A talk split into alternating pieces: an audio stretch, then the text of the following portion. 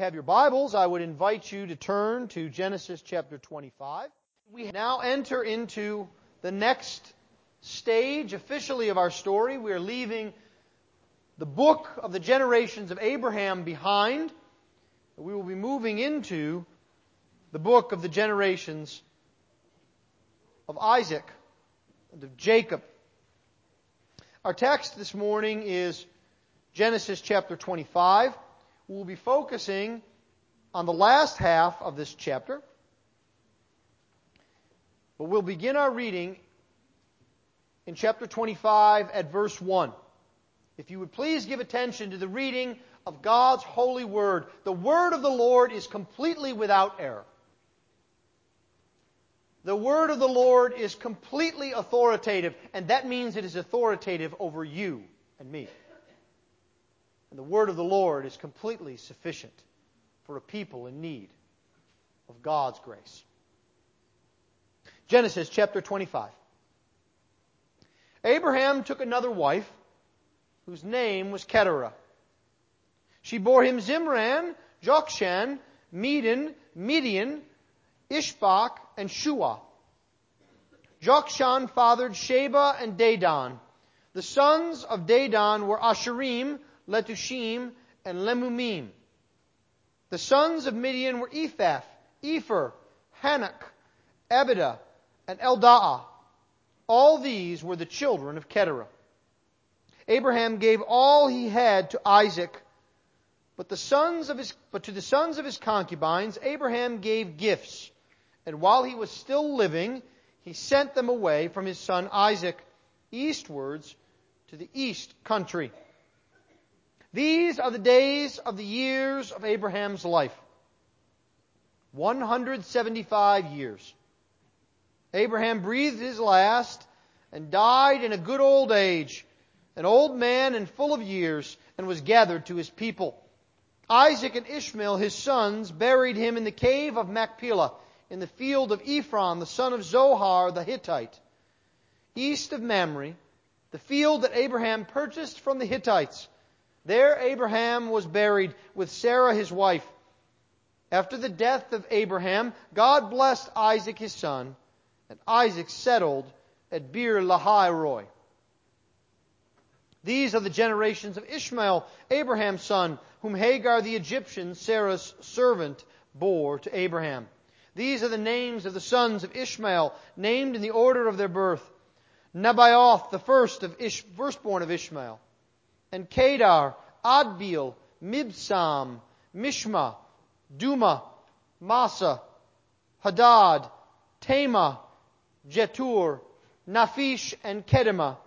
These are the sons of Ishmael, and these are their names, by their villages and by their encampments, twelve princes according to their tribes. These are the years of the life of Ishmael, 137 years. He breathed his last and died and was gathered to his people. They settled from Havilah to Shur, which is opposite Egypt in the direction of Assyria. He settled over against all his kinsmen. These are the generations of Isaac, Abraham's son. Isaac, Abraham fathered Isaac, and Isaac was 40 years old when he took Rebekah to be his wife, the daughter of Bethuel the Aramean of Padan Aram, the sister of Laban the Aramean. And Isaac prayed to the Lord for his wife because she was barren. And the Lord granted his prayer, and Rebekah his wife conceived. The children struggled together within her, and she said, If it is thus, why is this happening to me? So she went to inquire of the Lord. And the Lord said to her, Two nations are in your womb, and two peoples from within you shall be divided. One shall be stronger than the other. The older shall serve the younger. When her days to give birth were completed, behold, there were twins in her womb. The first came out red, all his body like a hairy cloak. So they called his name Esau. Afterwards, his brother came out with his hand holding Esau's heel, so his name was called Jacob. Isaac was 60 years old when she bore them. When the boys grew up, Esau was a skillful hunter, a man of the field, while Jacob was a quiet man, dwelling in tents. Isaac loved Esau because he ate of his game, but Rebekah loved Jacob. Once, when Jacob was cooking stew, Esau came in from the field, and he was exhausted. And Esau said to Jacob, Let me eat some of that red stew, for I am exhausted. Therefore his name was called Edom. Jacob said, Sell me your birthright now. Esau said, I am about to die. Of what use is a birthright now? Jacob said, Swear to me now. So he swore to him, sold his birthright to Jacob. Then Jacob gave Esau bread and lentil stew, and he ate and drank and rose and went his way. Thus Esau despised his birthright. Thus far, the reading of God's holy word. Let's pray for his blessing upon it. Heavenly Father, we ask, O Lord, that you would be with us this morning, that you would teach us from your word, that you would teach us to trust you, that you are in control. This we ask, O Lord, in the name of our Lord Jesus Christ. Amen. Well, as I said, we have now changed the venue, as it were, of our story in Genesis. We are now moving from Abraham as the central focus and figure to his son Isaac, who will appear on the stage briefly. And then we are now introduced this morning to Jacob, a character who will take us through to about the final third of the book, in which his son Joseph will become the main figure. And so we have over this great span of this book of Genesis so many figures that we know well from the Old Testament of Adam and of Noah, of Enoch, of Methuselah, of Abraham, Isaac, Jacob, the 12 patriarchs, especially Joseph, all different men, different sorts of men with different families, but there is one thing that is consistent throughout all of this it is that for all of them, their God is the true and living God. And He is the same sovereign God for each and every one of them. He is consistent throughout all of this book. For you see, the Lord does not change. He is sovereign and He is in control. And we will see evidence of that this morning. And it is my prayer that as we look at that, we will be encouraged encouraged to know that our Lord is sovereign, not just back in Bible times, but today. Have you thought about the fact that Jesus Christ is King in the voting booth? Have you thought about the fact that Jesus Christ is King in your marriage and in your parenting? You see, the triune God of the universe is the sovereign King over all. And what I would like us to see this morning are three things. First, we will see what it is like and what we need to do to have faith in a sovereign God. To believe and trust in a sovereign God. And then secondly, we will see the choice of a sovereign God because if God is sovereign, then God gets to choose. Those two things go together. And the third thing that we will see is, is that this does not change the fact that we have responsibility before a sovereign God. Faith, choice, and responsibility. Let's begin by looking at the faith in a sovereign God that is displayed here in chapter 25. We see here that both Abraham and now his son and descendants continue to follow the promise of God that was given to him. And what we need to remember is following the promise of God does not always look like some kind of grand, dramatic, spiritual thing. Following the promise of God is following the promise of God in the daily grind of life. You see, chapter 25 reminds us that life goes on. Sarah has died. Abraham either remarries, again with another woman, Keturah, or she is a former wife who now has brought more into the scene now that Sarah is gone. Isaac is off living his life. He set up his own home.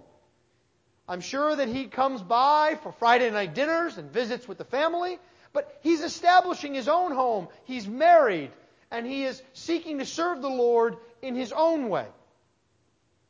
And Abraham begins to do something that we would be well advised to do. He begins to prepare to die. Now, I want you to notice that Abraham prepares to die not by sitting in a dark corner and being sad about the fact that the inevitable is coming. Abraham does not prepare to die by complaining or being afraid. Abraham prepares to die by doing what God has called him to do, by following the promise that God had given to him so many years before. Abraham has lived in Canaan now 100 years. He has seen so much of the promise of God, and he now begins to act upon it. He acts to ensure that Isaac will be the heir of the promise. And he does three things, interestingly enough. The first thing he does in verse 5 is he designates Isaac as the heir. He gave all that he had to Isaac. Now, this is sort of a formula it's the Bible's way of telling us that Abraham has designated in sort of a last will and testament in front of witnesses that Isaac is to be his heir. Because obviously he didn't give him every single thing he had, because the next sentence tells us that he gave gifts to the other sons. The idea here is that he has formally designated Isaac as the heir. He also shows compassion upon his other sons. He gives them gifts so that they will be able to be supported. He knows that the promise is through Isaac, but that does not permit him to treat others in the world in a bad fashion. We need to understand that. So often we think about the fact of what the church has been promised and the mission of the church, and we use that as an excuse to act in a miserable and lousy fashion toward our neighbors. The Bible says that's not how we are to live. The third thing that Abraham does is he removes any threat, humanly speaking, to the promise. He gives gifts to his other sons and he sends them away. He will have no competition. And so Abraham prepares for death and dies, and he dies in a showcase of keeping God's promises. The Lord has given him a full and satisfying life. 175 years, full of years, the Bible says. Satisfied. 100 years in Canaan. And Abraham is gathered to a place of rest, gathered to the place of his fathers. And then notice the great blessing that God gives to Abraham's family, not in spite of his death but because of it. Do you see what happens after Abraham dies? In verse 9 Isaac and Ishmael, his sons, buried him. The death of Abraham is the occasion of the reuniting of the warring brothers. They come together bound by their love for Abraham we need to understand that as we live our lives, the things that we do can be used for peace and harmony. We can bring people together. That's what Abraham is doing here, even in his death. He's following the promise, but he's doing more than following the promise. He is also following his Lord. You see, Isaac now follows the Lord God. He has taken Abraham's place. Ishmael is off the scene. That becomes clear in verses 12 through 18. It's a, a, bit of a history lesson. We learn about the Arabian tribes. And Ishmael goes off and he is successful, even as God promised to Abraham. Nations will come from him. And Isaac begins now to find his own place in the world, completely out from the shadow of his father. He settles in at Beer Lahai. This is an important lesson for us as well. You see, we must also strike out on our own for the Lord. There will come a day, perhaps it seems so far off for those of you that are teenagers or in your 20s, when you will be completely in charge of everything that you have. Mom and dad will not be able to tell you or force you to do anything. Now, for mom and dad, that day sounds like it's about 15 minutes around the corner. But the question then that comes to us is when you are not forced to come to church because that's where the car is coming, will you prioritize worshiping the Lord? When you are not compelled to sit around family worship and read your scriptures and pray, will you do so? When you strike out on your own, will the faith that is your own consume your life? Or will you cling to the vestiges of the faith of your parents and grandparents and hope that that's enough? You see, Isaac knows that the promise is his and he must seize it with both hands. He must seek the Lord and follow him. And following the Lord is not an easy thing to do. There, there are all sorts of troubles that surround Isaac.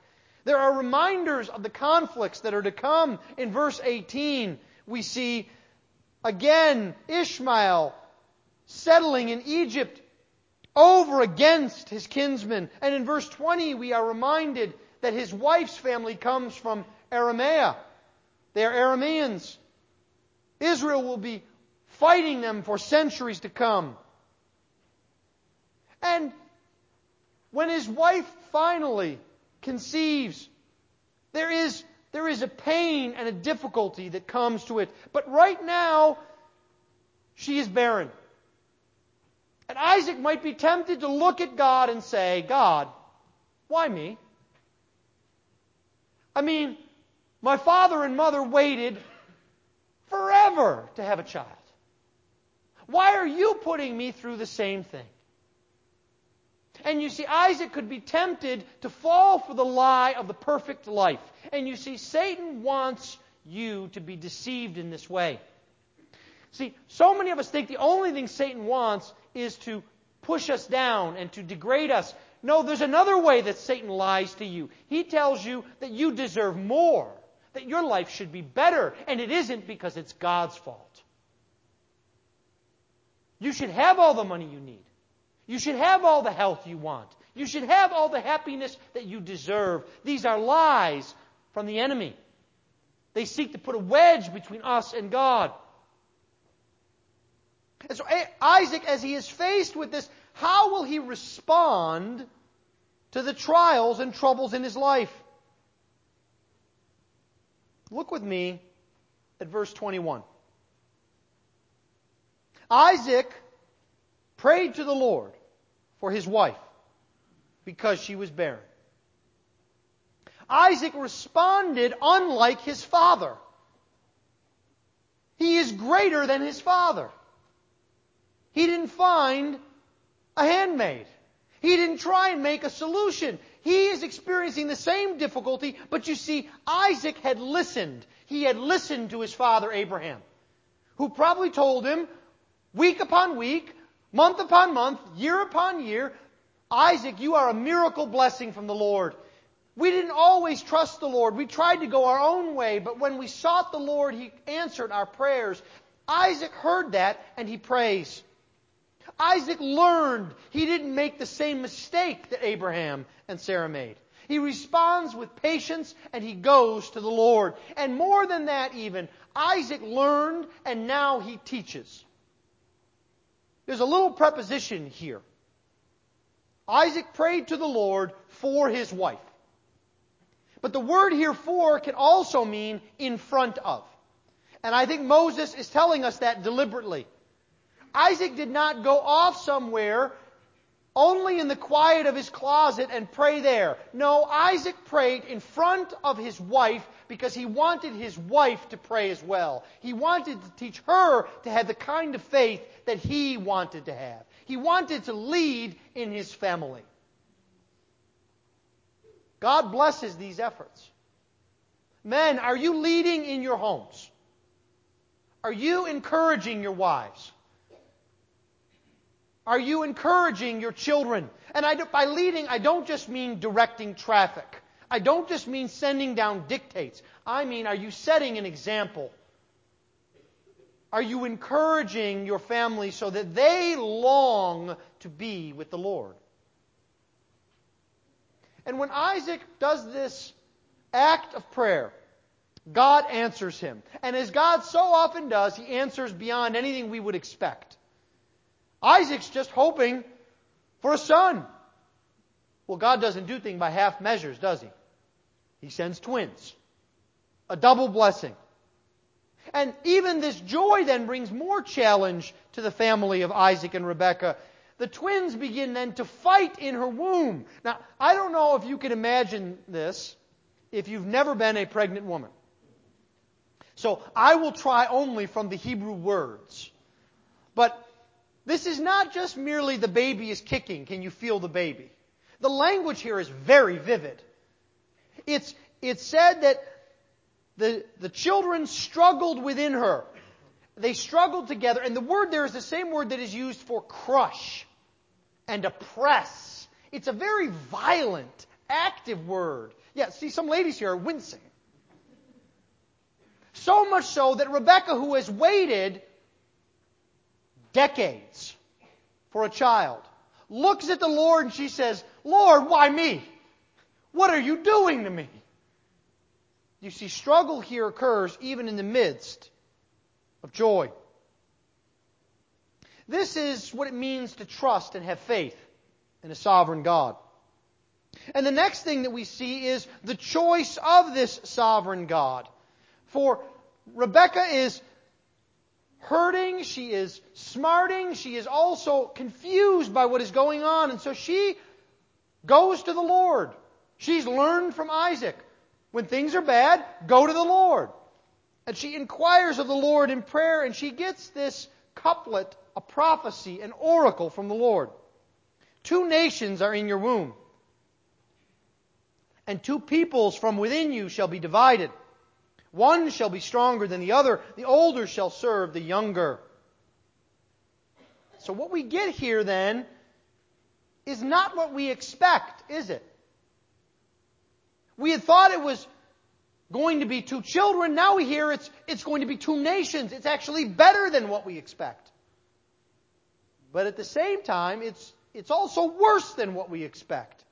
Because these two children, these two nations will be divided. They will struggle together. And there's also something we don't expect that's different. It's not the natural order of things for the younger to serve the older, is it?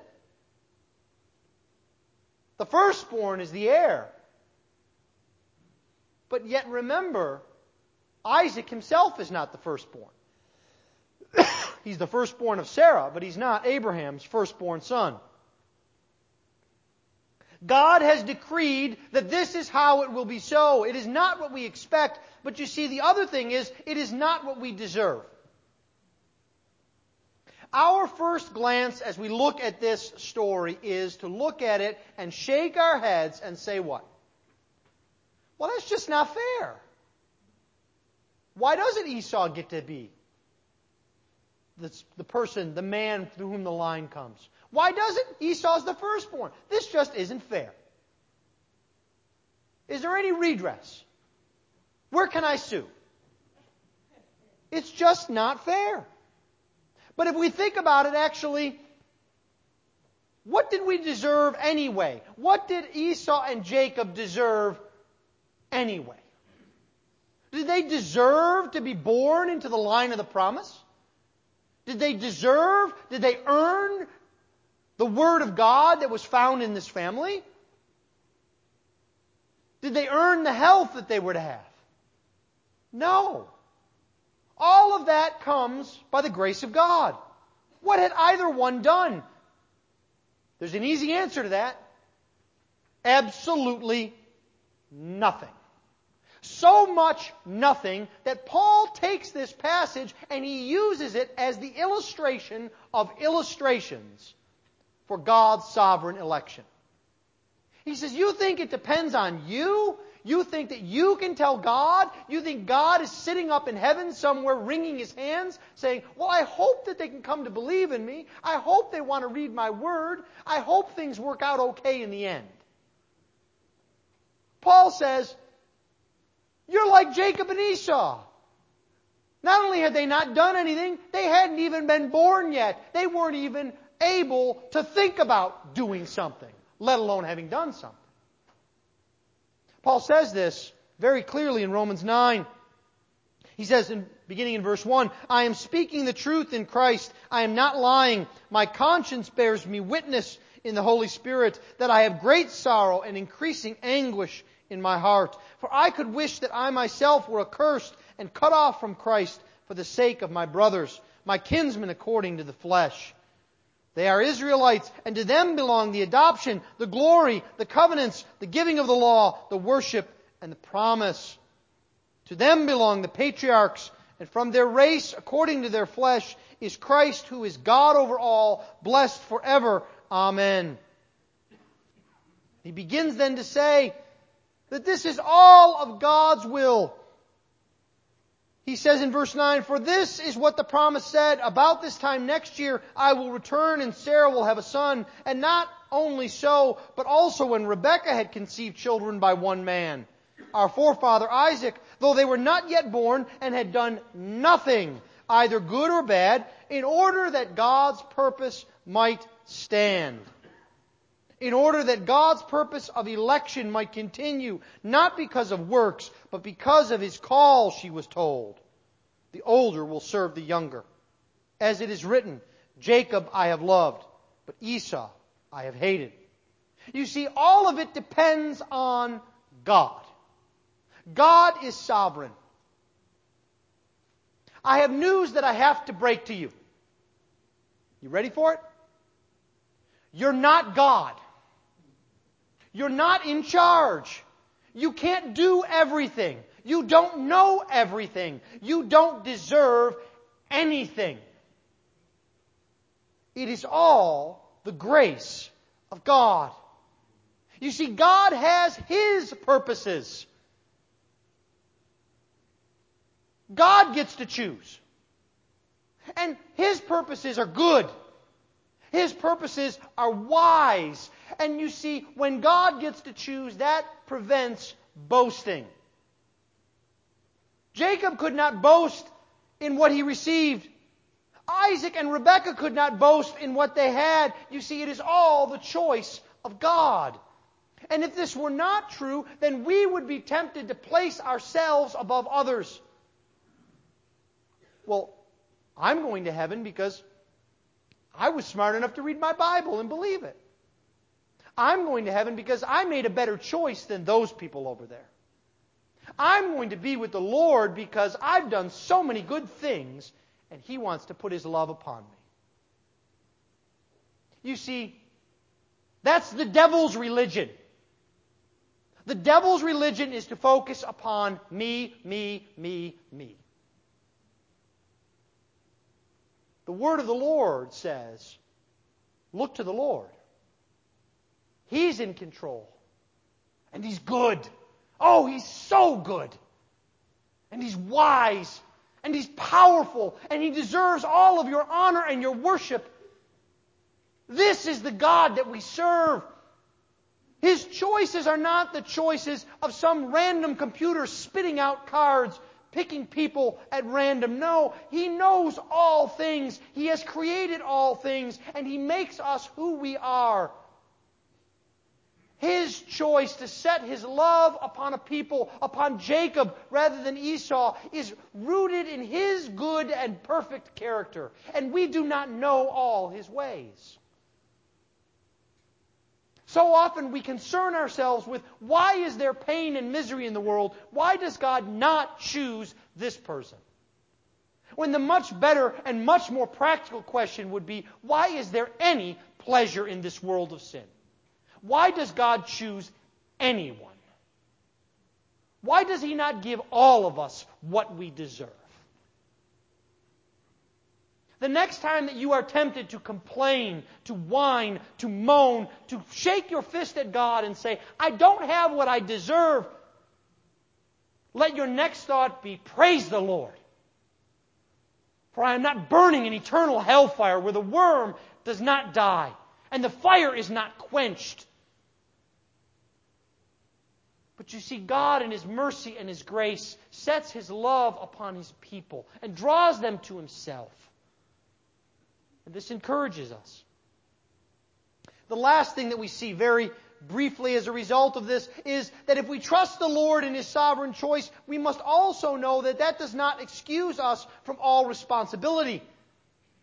We cannot walk through the world like automatons saying, well, it's all up to God. I can do whatever I want. No, we have a responsibility before God, and we see this. Esau and Jacob, whom the Lord had chosen before they were born, play out their character in front of us. Beginning in verse 29. Jacob is cooking something, and Esau comes in from the field and he says, I need to have this. And we see the natural character of both Esau and Jacob play out. Esau is a, a free living, violent, rash man. He is a man who goes out and about and does what he wants. He is the worst of the caricatures of a macho man. Now, Jacob, we need to understand here, Jacob gets bad press from some commentators. They look at this and they say, he's a quiet man dwelling in tents, tents. And they say, well, you know, Jacob is a wimp. Look at him. He's cooking. Come on. Now, I don't know about you, but there's not much more that's manly than a man around a grill or a campfire cooking. It doesn't say he's making quiche with an apron on. He's a man's man as well, but you see, he's a quiet man, and that word for quiet means peaceful, complete, whole. He is a man who knows who he is and is comfortable with it. And he wants to lead. He wants to lead in his family. He wants to lead in spiritual things. He has long term things on his mind. So when Esau runs in, all out of breath, and says the Hebrew equivalent of, I gotta gulp down some of that red stuff. The red stuff. Give me the red stuff. Who's this guy? Jacob says, I'll have the birthright, please. Why? Because the one who has the birthright gets more money, more stuff? Maybe. But the other and more important thing about the birthright is the man who has the birthright leads the family. It is his family. He is the patriarch. He sets the pace. He determines where they will go. Very bluntly, he determines what God they will worship the true one or the false one. And so, Jacob sees this.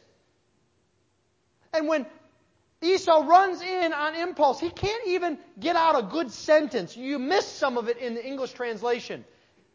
He asks for the red stuff twice. He repeats it. And he doesn't just say, let me eat it. He's not going to be picking up a fork.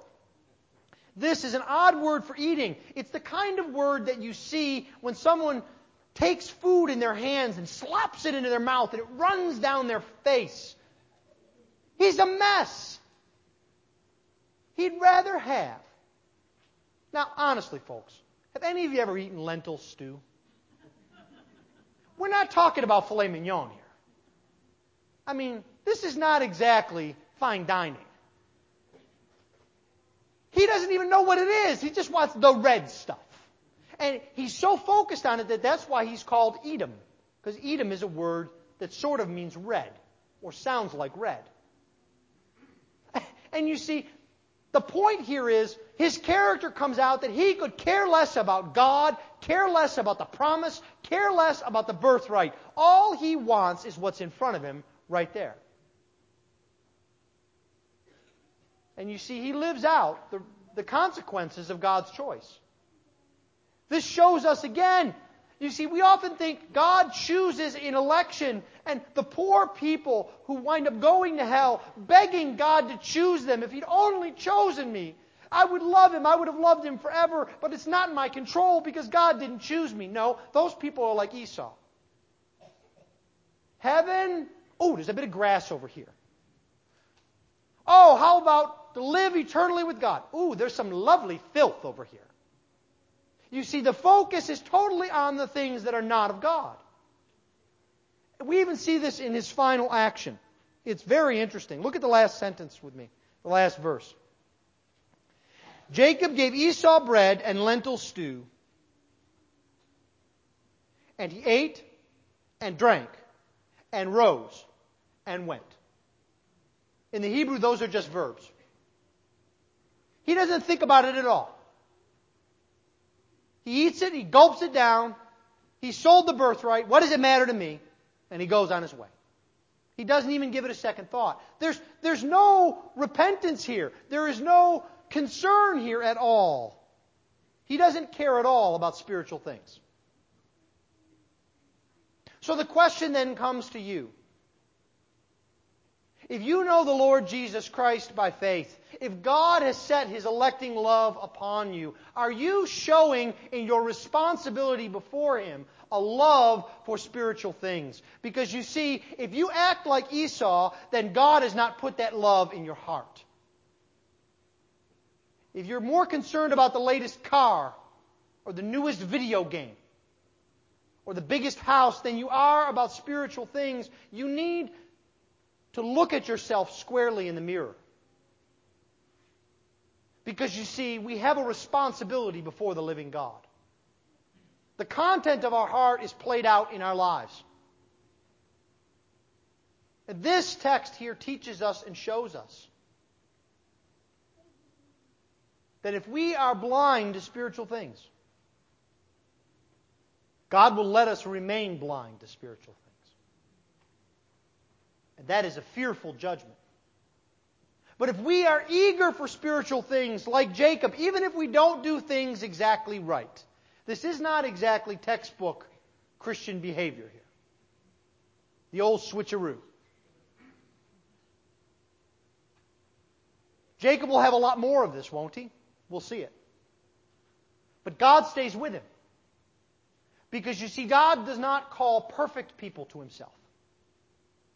He calls sinners that in a long and difficult and sometimes painful process, he molds into the image of his son. Is that what you long for for yourself? Then seek the Lord. And he will bless you with trials, with discipline, and ultimately with glory. Let's pray. Heavenly Father, we, we come before you this morning and we ask, O oh Lord, that you would show to us